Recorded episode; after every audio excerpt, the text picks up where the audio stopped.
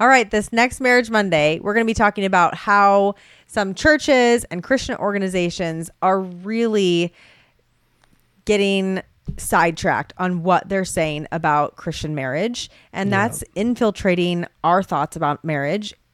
Yeah, uh, you know, we, we we put a lot as we should, a lot of stock into the gathering of the Christian community, and that's a really good thing. It's a biblical thing, Yep. but we need to be really careful to remember that these are human beings as well, uh, and some denominations, some churches specifically, are just not following God's design for marriage, and it's leading folks astray. Um, and so we want to take a minute to just say, hey, let's get back to identifying things that are right and wrong in marriage.